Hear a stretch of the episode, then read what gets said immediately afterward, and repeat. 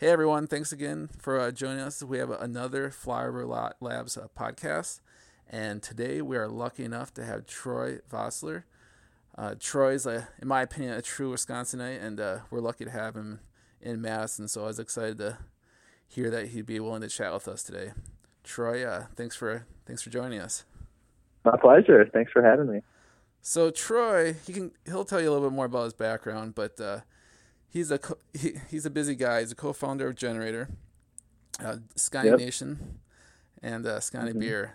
And uh, so Troy, before we get into some of those uh, specific companies, can you maybe just provide a a brief overview of your background, just so people get a feel for when when things yeah happen? for sure that'd be great yeah so uh, i'm based here in madison wisconsin uh, been here ever since going to undergrad at uw um, which is also where i started my first company so sconnie nation the t-shirt company um, so although i work in kind of high-tech startups today uh, you know my my entrepreneurial career path really started with something uh, about as low tech as you can get it which is a screen printed t-shirt so um, started that company with a friend of mine who i met uh, in the dorms and uh, I've been selling T-shirts ever since we started that company in the spring of 2004. Um, eventually, that morphed into uh, what I do today, which is Generator, which is a startup accelerator based here in Madison as well as Milwaukee, um, which works with companies from all over the world uh, to help them grow and um, connecting them with mentors and customers and investors. And I should point out, in the meantime, I, I did get my law degree and my MBA, um, and and uh, dabbled in in that stuff uh, for a brief period of time. But nevertheless, I've always remained in uh, entrepreneurial endeavors, uh, you know, throughout my time here. Yeah, you, yeah, you have you have quite the background, that's for sure. So, how old were you when you started Sconnie Nation? Yeah, so I was a freshman in college. Um, wow. so I was 19 at the time. Uh, we started in the spring semester of our freshman year, uh, so the spring of 2004.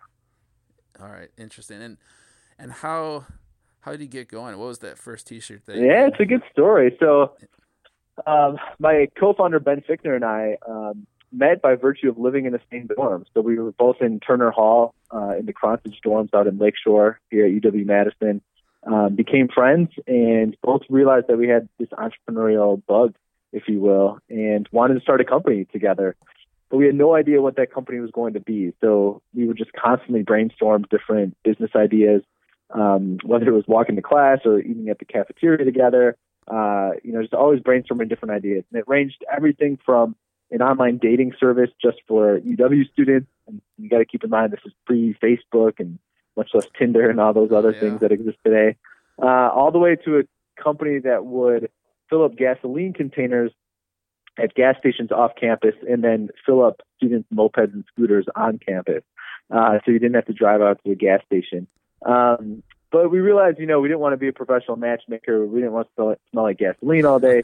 None of these things we were really passionate about. And so um, we had always heard the word Sconnie used uh, around campus and around Madison. Uh, and we thought that there was an opportunity to create a brand around it. So it was definitely uh, a word and a brand that resonated a lot with us um, you know, very much in line with kind of what Cheesehead is and, and, and that whole movement. Uh, and so saw an opportunity to allow people to display their pride for being from Wisconsin or their pride in Wisconsin without having to wear a foam block of cheese on their head. And so with $300 each, uh, we started the company with 600 bucks. We printed 100 t-shirts of two different styles and uh, ended up selling them out of our dorm room, mostly to friends and friends of friends and other people who lived in the dorm, but nevertheless sold out in about a week.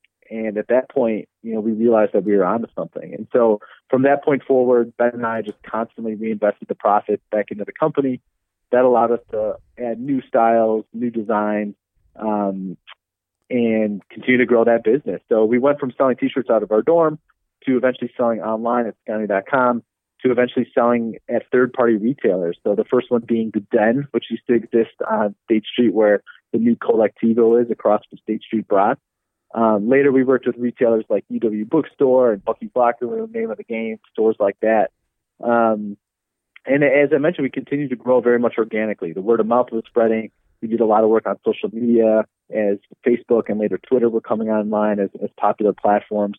Um, and so the, were creating a lot of brand goodwill with that during that kind of entire time, we had worked with Underground Printing, which is the name of our screen printer, um, who they actually produced the shirts, printed the shirts, and then we would sell them. Uh, and so they were aware of the volume we were doing because we were placing orders through them. And at the same time, they were trying to open storefronts in college towns for custom screen printing. So their business relied a lot on college student organizations, fraternities, sororities, uh, local nonprofits, charities, things like that. Um, and so they wanted to open a store in Madison. Uh, in addition to offering, you know, drop-in custom screen printing services, they also wanted to, you know, maximize their retail square footage with uh, with retail, so over-the-counter retail sales. And so uh, it made sense uh, for us to partner with each other at that time, and uh, and they opened, you know, the Underground Printing Sconnie Nation store, uh, which still exists on State Street today. That opened in the summer of 2007. Uh, so that's been um, a brick and mortar outlet in addition to the website since then.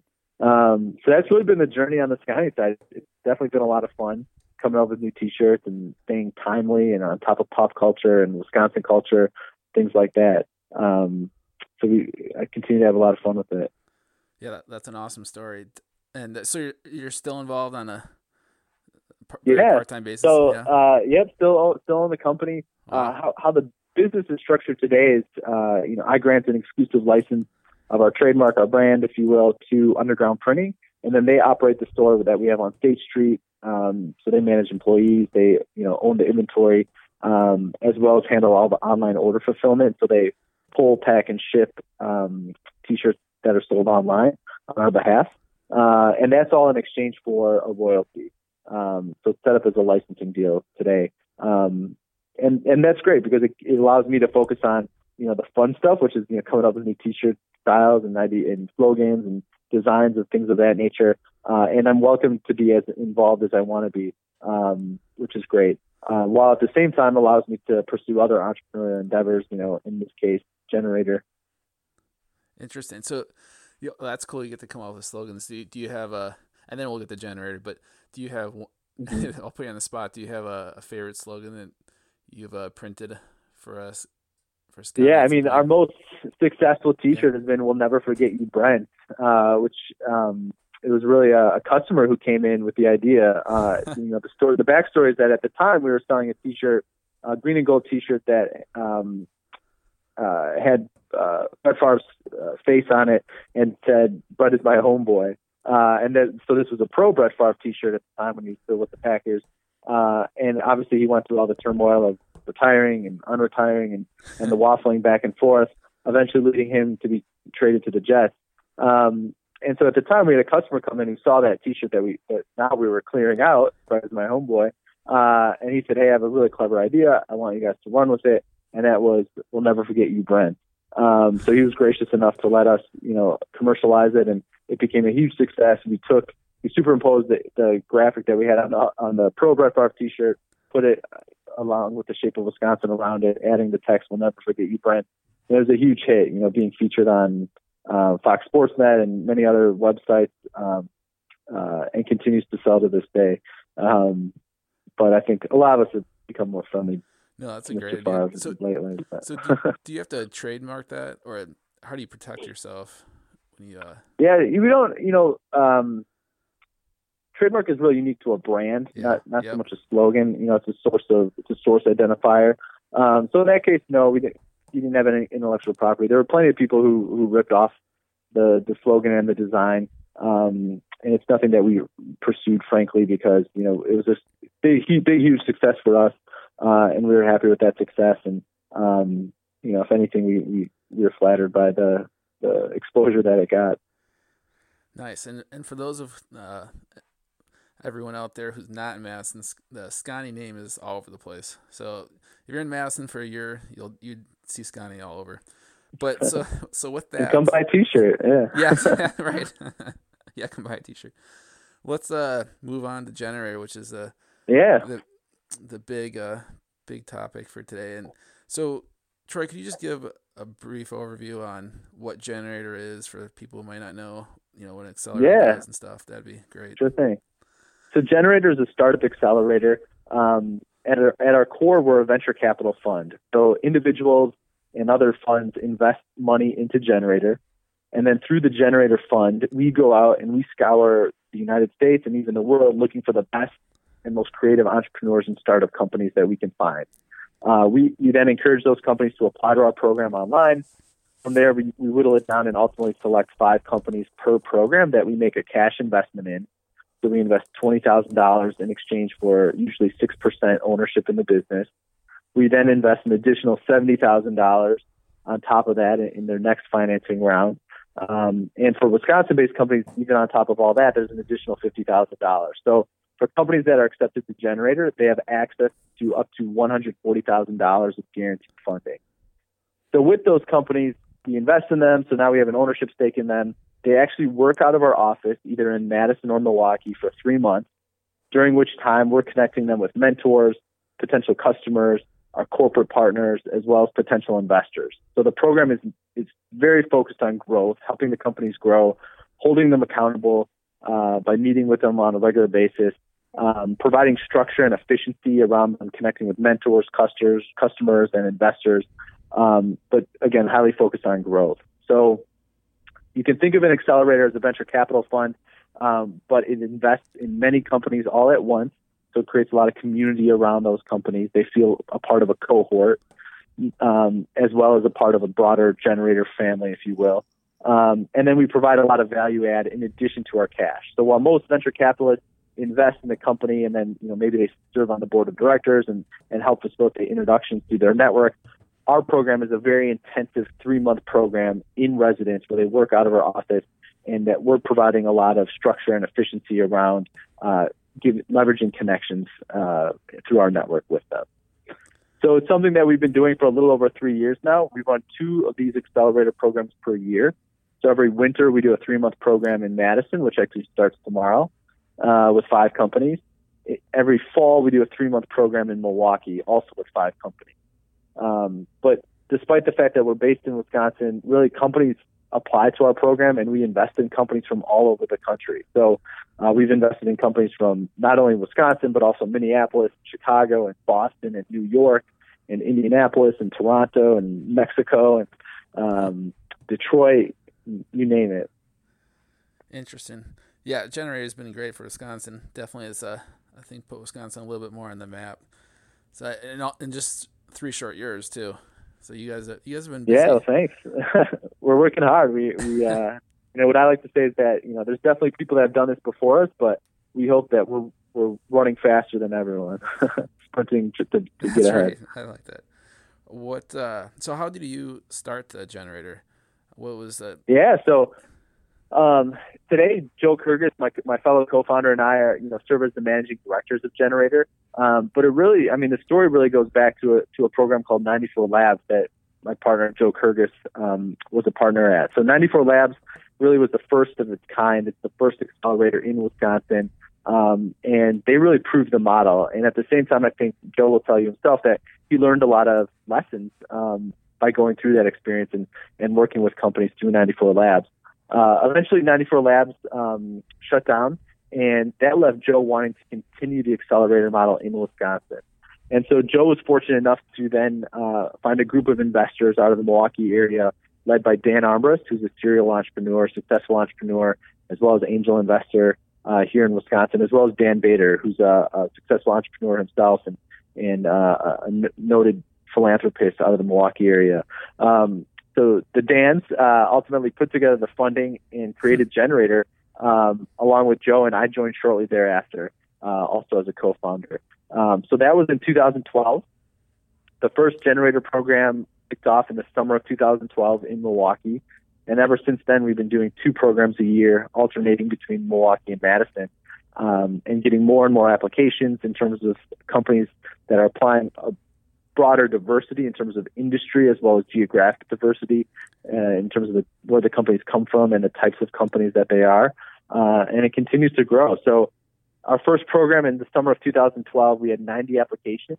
Uh, and then we can compare that with our, our, now our eighth program, which will take place here in Madison, where we had 544 applications. Wow! Uh, so definitely, that's crazy. increasingly and very competitive. Interesting. And from uh, 2012 till now, what uh, since you weren't you know, you didn't have a lot of experience as an accelerator, but you had experience as an entrepreneur. Yeah. What What have you learned from uh, in the last three years? Yeah, good question. Huh. I'd say the biggest things are, um, you know, as we expand our network, you know, that really um, helps with not only our reputation, but more importantly, the quality of outcomes that we can help facilitate for the entrepreneurs that we invest in. So um, now, you know, we have partnerships with American Family Insurance, who's a big sponsor of Generator. Uh, we work with a number of corporations on a on a consulting and you know sponsorship basis. We have a, a large and growing network of venture capitalists that we syndicated and invested in deals with uh, throughout the country, and so that network continues to grow. Um, and really, the companies that now come through the program have have the benefit of that, as well as the alumni have the benefit of that as we, we continue to try to add value to all of our companies. Um, so I think focusing on expanding and growing our network has really been uh, something that we learned and something that we actively uh, work very hard on expanding. Yeah, that makes a lot of sense, and that just gets more powerful the longer you guys are around. So in, in 20 yeah, years, that's the goal. I mean, yeah, watch out. Yeah. Um, I mean, we want to get in a virtuous cycle, right? So the, the better outcomes that our companies have, you know, that inures to our benefit. We get a lot of brand goodwill and word of mouth from that, positive word of mouth from our alumni. You know, there's nothing better than one of our alums referring another company that maybe they went to school with or they were a coworker with or uh, had some other entrepreneurial venture with. We want that as much as possible, and you know, from our alumni, from our mentors, from the, the investors that invest in our companies. Um, the more word of mouth, the better. No, that makes sense. And so do you, so you guys invest in a variety of companies, and which mm-hmm. which I mm-hmm. like, and I always like I mentioned I always like seeing what you're gonna, what you guys invest in. So how, do you guys have an investment thesis or process? Or yeah, sure. Yeah, and that, definitely. So uh, and how's you know, that evolved you, from the beginning to? As you point out, yeah. you know, you know, we're very much industry agnostic. So we've done everything from B2B SaaS to uh, B2C e-commerce to hardware and IoT. Um, we even have a, a company that's building a Keurig machine for smoothies, if you can imagine that, um, all the way to even a CPG company. So uh, we've done a lot of different stuff, uh, and that's something we're really proud of. So when we're evaluating applications and when, when we're out recruiting companies to apply to the program, at the end of the day, we're, our filter is, is this a venture backable opportunity? Is this attacking a large and, growing market that justifies a venture capital investment at some point in the company's life cycle? Um, so you know that excludes you know you know what what are known as traditional lifestyle businesses and, and things of that nature. Next, we're looking at the team. We, we ultimately are investing in people. We want to make sure it's a great team, a really complete team, a capable team. Um, uh, you know, so a great example is we're not going to invest in a team that has to outsource their technology, um, if they're a technology company, that is, right? So it'd kind of be like you don't want to hire a lawyer that has to outsource their legal work. Um, you know, that's the analogy we would draw. And then, um, do we think we can add value? So through the mentors that we know that are in our network, through the other angel investors and VCs that are in our network, is this something that they would have an appetite for investing in? Uh, our corporate partners and sponsors that we work with, is this something that they might be interested in, either as a customer or a strategic partner? Um, we weigh all those different criteria uh, and ultimately uh, make a decision from there. Um, but that's lend itself to being very opportunistic and industry agnostic. Um, we think that is something that we started on mostly because we needed to get started and we didn't, you know, even if we wanted to choose a vertical like only healthcare IT or only B2B SaaS, uh, even if we wanted to do that early on, we just didn't have the deal flow to justify it or, or the brand recognition or, or, or any of those things. And so we had to be industry agnostic, you know, almost by default. However, it's become a concerted decision on our part to remain that way.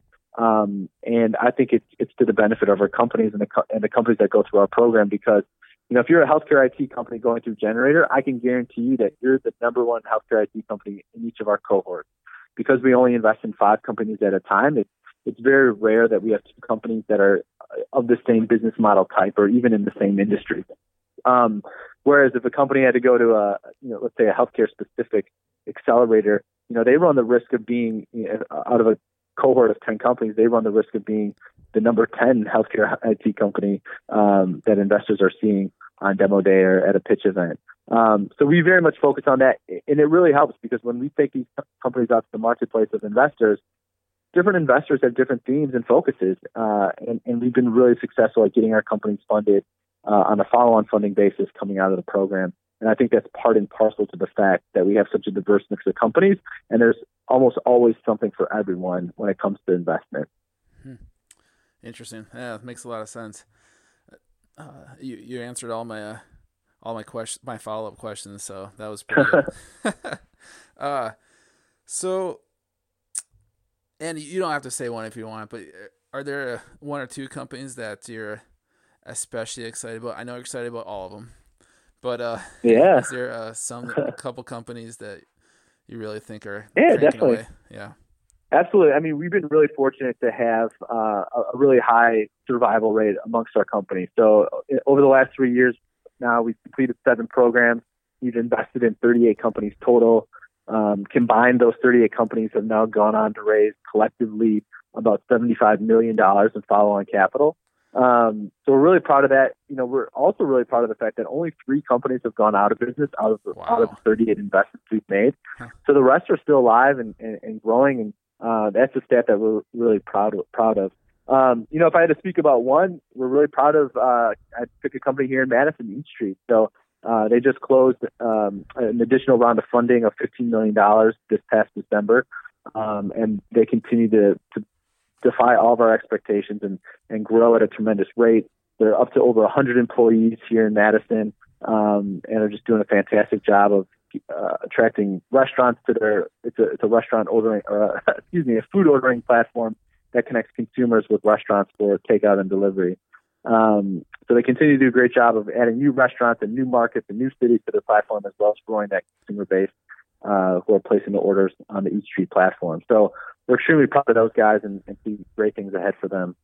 So that leads to my next question. So with Eat Street, you know they've done quite well. So have you mm-hmm. seen common themes, or do you? Maybe it's too early, but I mean, what's Eat Street doing right that maybe some other companies are struggling with? I mean, is it timing? Is yeah, it it's a good question. You know, execution. I never, I never want to say that there's there's no such thing as absolute when it comes to anything entrepreneurial related. Um, but I think there are some commonalities, and you know, one of them is you know, is this a pain point that the founders have themselves? So is it a pain that they've lived through and they're trying to solve this issue? So in the case of Eat Street, Eric Martel, one of the co-founders, um, was a computer science major. Uh, he was spending, you know, a lot of all-nighters cranking away writing code for assignments or other projects he was working on.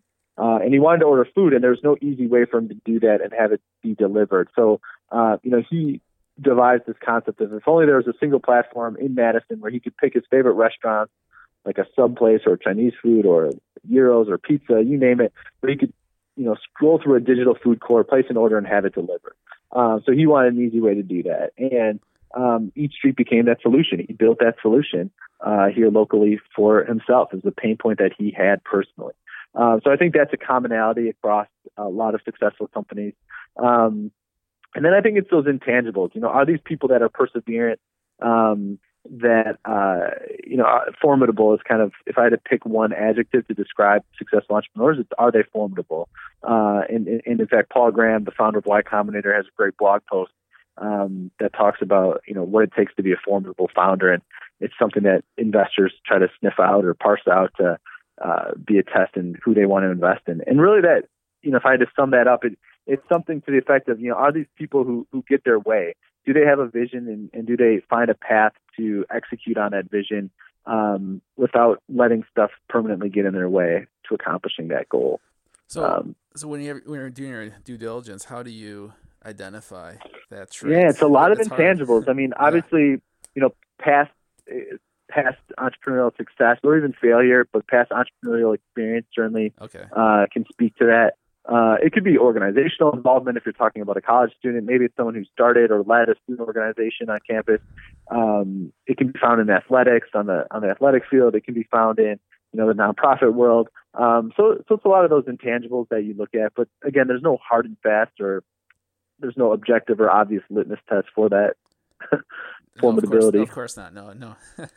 Just curious. Uh, so now I'm going to ask a a big question, and maybe maybe this is a, a little silly, but I like asking these questions. So if you know you've done quite well, but if you wanted to, let's say, become Y Combinator, you know, which you might be someday, um, you know, if you had infinite resources, what would you need in order to become, you know, more even more like a Y Combinator? What it's money, a larger network, an office in different locations.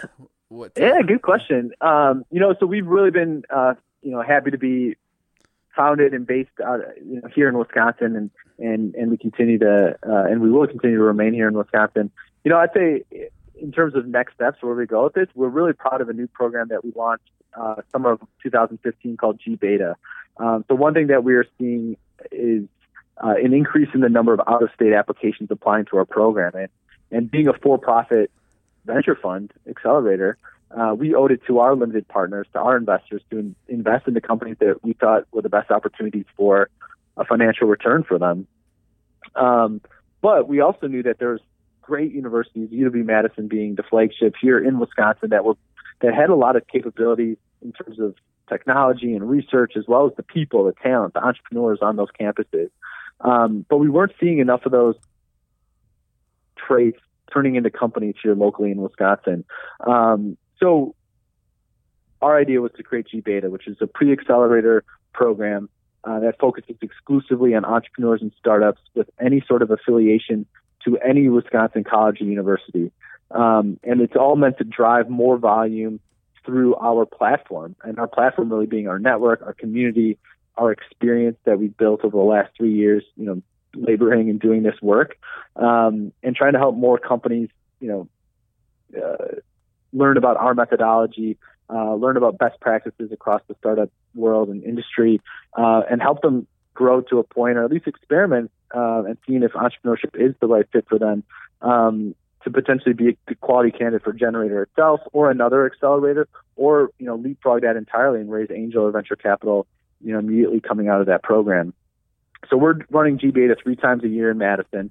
Um, each of those cohorts has five startups that we work with. Uh, and again, we're really focused on increasing the quality and quantity of spinouts from Wisconsin colleges and universities. We think that's a really interesting product, and you know, if we were to expand, I think that would be a product that we'd look mm. to, to take to other markets. It really helps feed the ecosystem. Um, uh, you know, case in point, in our next generator cohort, we have two G Beta graduates that'll be a part of that. Um, so we're already starting to bear fruit from that. What ultimately, what really was an experiment for us, we're already starting to get validation from that experiment, and, and it's proving itself to be valuable. Um, so going back to your question, we very much see ourselves expanding in the coming years, um, both with Generator, with G Beta, uh, and, and, with other initiatives that we probably haven't even thought of yet. Um, so we, we definitely think a geographic expansion is in order. Um, as well as you know just increasing the volume of companies that we think we can add value to through our platform, whether that's through Generator or, or GBeta or any sort of you know meetups that we put on or conferences that you know we look to put on. Um, we want to increase the amount of value add we can provide to startups wherever we are. That's no, that's awesome. I, I like the vision. Now, now you just uh, yeah, what, what state would you go to next, or have you guys even thought? thought I don't know. Like um, college town. I don't know. I mean, the the obvious stuff would be other college towns, um, uh, metropolitan markets within close proximity to Wisconsin. That'd probably be the most obvious, but you know, never rule anything out. You know, we've even invested one company from Canada and one company from Mexico, and we think both of those markets are underserved too. So uh, I don't want to rule anything out at this point. Well, that'll be exciting to see what you do. Um, yeah, stay so, tuned. stay tuned, everyone.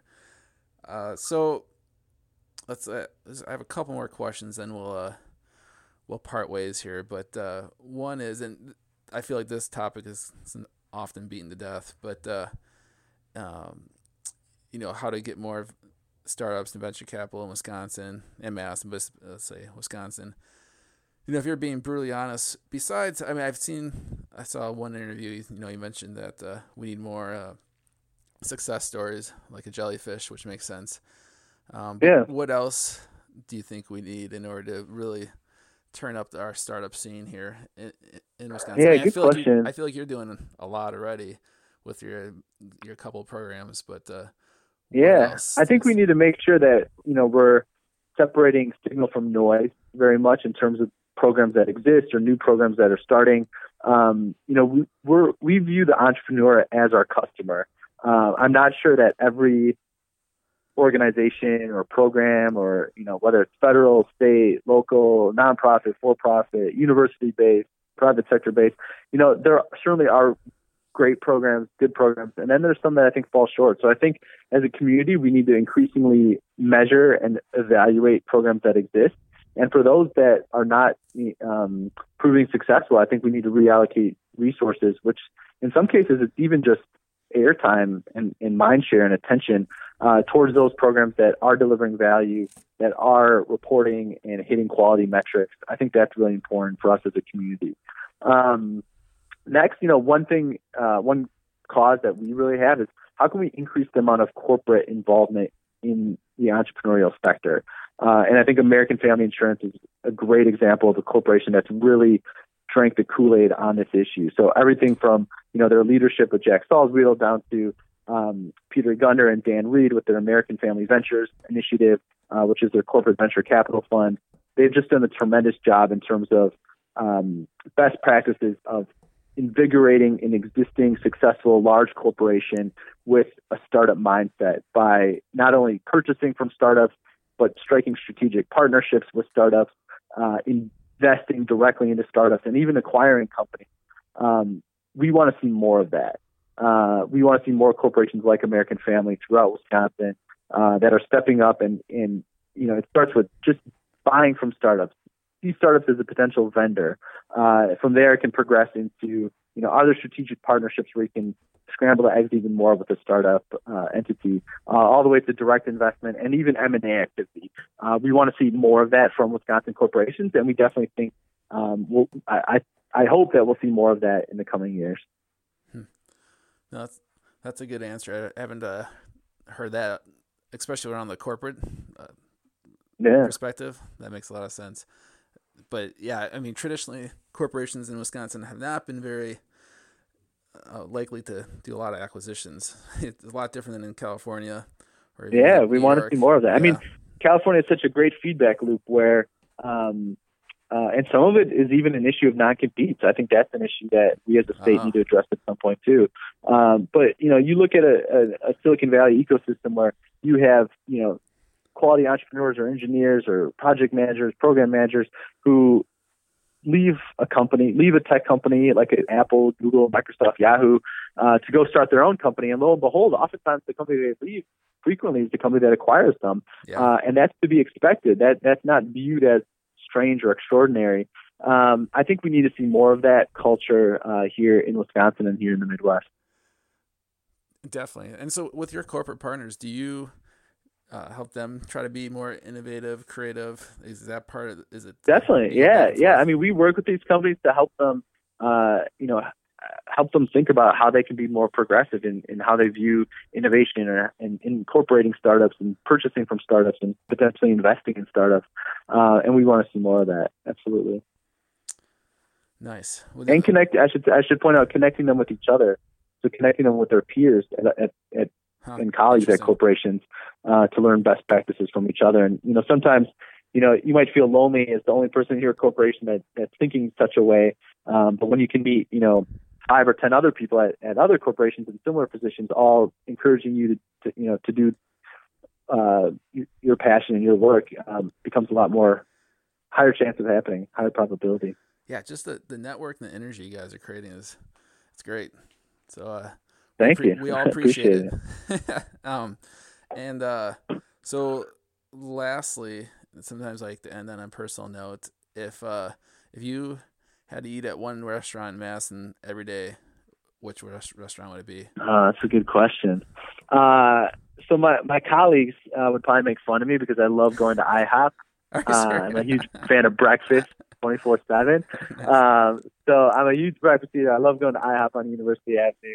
Uh, that being said, that, that's a bad answer because if I had to pick one place, uh, that's a good answer. say something like IHOP. So I'd have to say Tornado Room. I love a good oh, yeah. a good steak. Uh, they have great food there. So I always love going to Tornado Room. I don't think I could afford it yeah, eating there right. very much, but if I had unlimited resources, that'd be a good good choice. good choices. I like it. Um, yeah.